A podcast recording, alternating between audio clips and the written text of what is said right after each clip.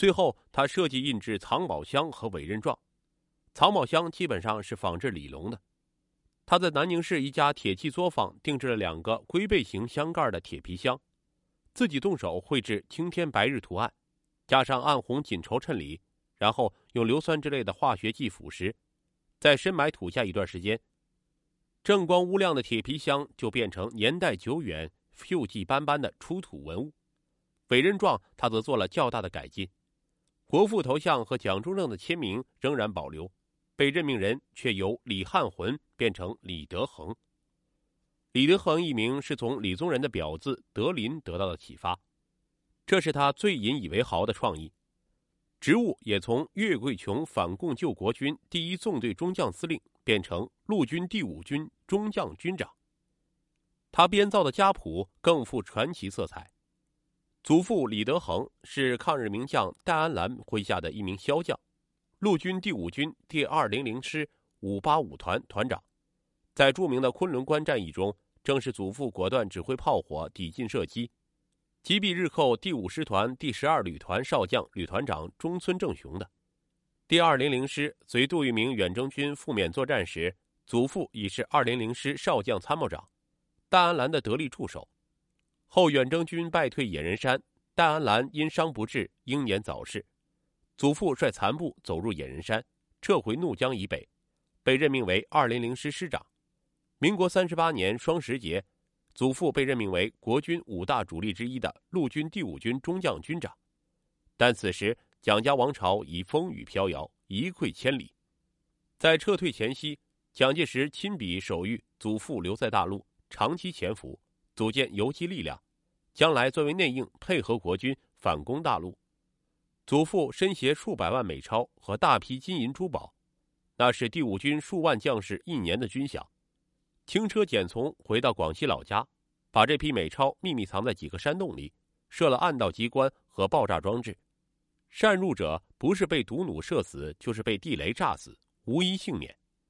李德恒的归宿与李汉魂大同小异，这里不再赘述。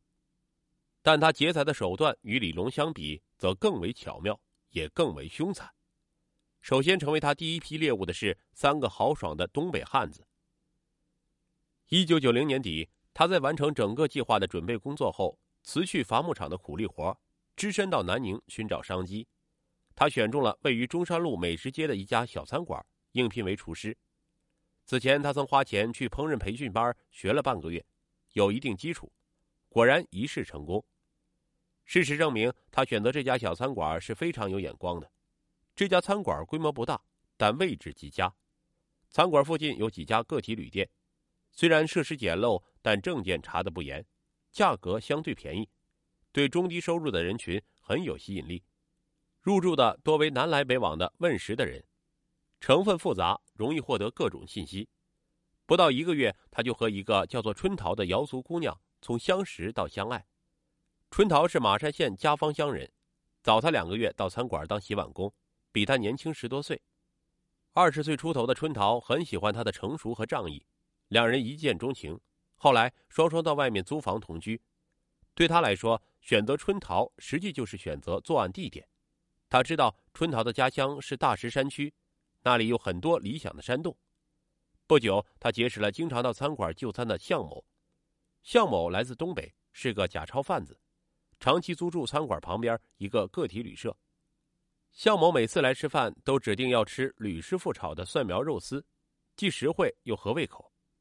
他也殷勤相待，把菜端上来时总要在托盘上放一头嫩白的大蒜。一来二去，两人成了无话不谈的朋友。论起年羹，向某叫他喊他大哥，他也乖巧的把大哥叫的嘴上流蜜。向某认为他憨厚淳朴、忠诚可靠。决心把他当做下线来发展。令向某万万没想到的是，这位表面老实巴交、实则工于心计的小弟，早已经把自己当做第一个猎物。一日，餐馆打烊后，向某邀小弟到自己租住的房间饮茶。席间，向某问小弟一个月拿多少钱，小弟回答固定工资三百元，年底还有奖金，一副很满足的小家子气。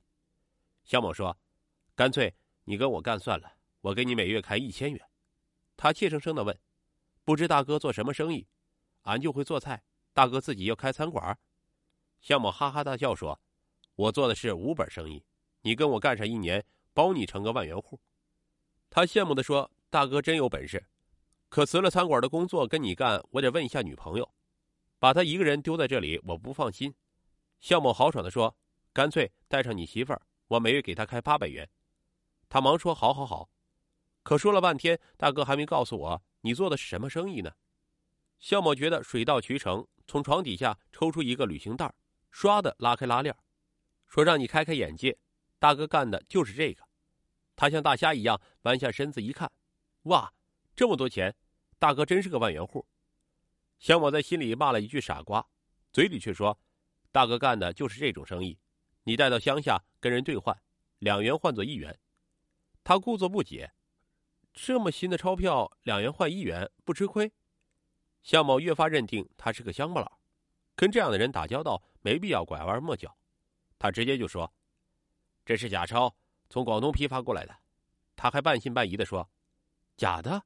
看不出来呀，大哥，大哥好眼力。”说着，从裤袋里掏出两张浅绿色皱巴巴的纸片，说：“大哥给看看，这是哪个国家的钞票？真的还是假的？”向某接过一看，眼睛都直了。这是两张一九三六年版的美钞，一张面值一元，一张面值两元。向某问：“兄弟，你是从哪里来的东西啊？”他说：“家里带来的，还有好几箱，都是祖父留下来的。”你爷爷留下来的？向某半信半疑：“你爷爷过去是干什么的？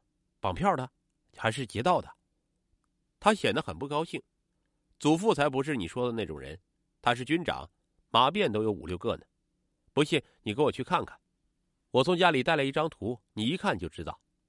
向某立即跟他到他的租房，他挖开灶台的瓷砖，从灶肚子里掏出那个藏宝匣，从匣里拿出那张泛黄的委任状，说：“大哥，你看，我没有骗你吧？”向某的眼睛瞪得像铜铃一般大，他注意的不是那张委任状，而是委任状底下沉甸甸的美钞。凭借假贩生涯练就的眼力。不用触摸，不用在灯下关照，仅扫描一眼就知道是货真价实的美钞。事情的发展完全纳入预定的轨道，猎物的胃口已经被撑开。他开始痛说革命家史。当说到祖父已去世五六年，每年清明节家里都要拿一沓这种外国钱在祖父墓前当纸钱烧化时，向某大喊一声：“简直是暴殄天物啊！”一想他可能听不懂什么意思。又直说太可惜了，兄弟，大哥也不瞒你，这是美国钱，比中国钱还金贵，一元能换两三元人民币呢。他继续装疯卖傻，一元能抵两三块，大哥你不会逗我乐吧？双方商定以二比一的价格，向某跟他兑换十万美金。他这时候露出了农民式的皎洁，大哥，你可不能用你包里的那种跟我换呐，我要到银行测一测的。向某说：“买卖讲的是信用，大哥不会坑你的，你放心。”还说要带几张样钞回去，他欣然答应，亲自从码在藏宝匣里的美钞中抽了几张给向某。向某连夜乘火车返回沈阳，到家后做的第一件事就是把从广西带回的美钞送到几家银行验真伪，几家银行一致确认系真钞，他心里更踏实了。一九九一年十二月，在漫天大雪中。向某带两位朋友南下广西，在南宁原来那家餐馆里找到吕龙，要求最后开枪验证。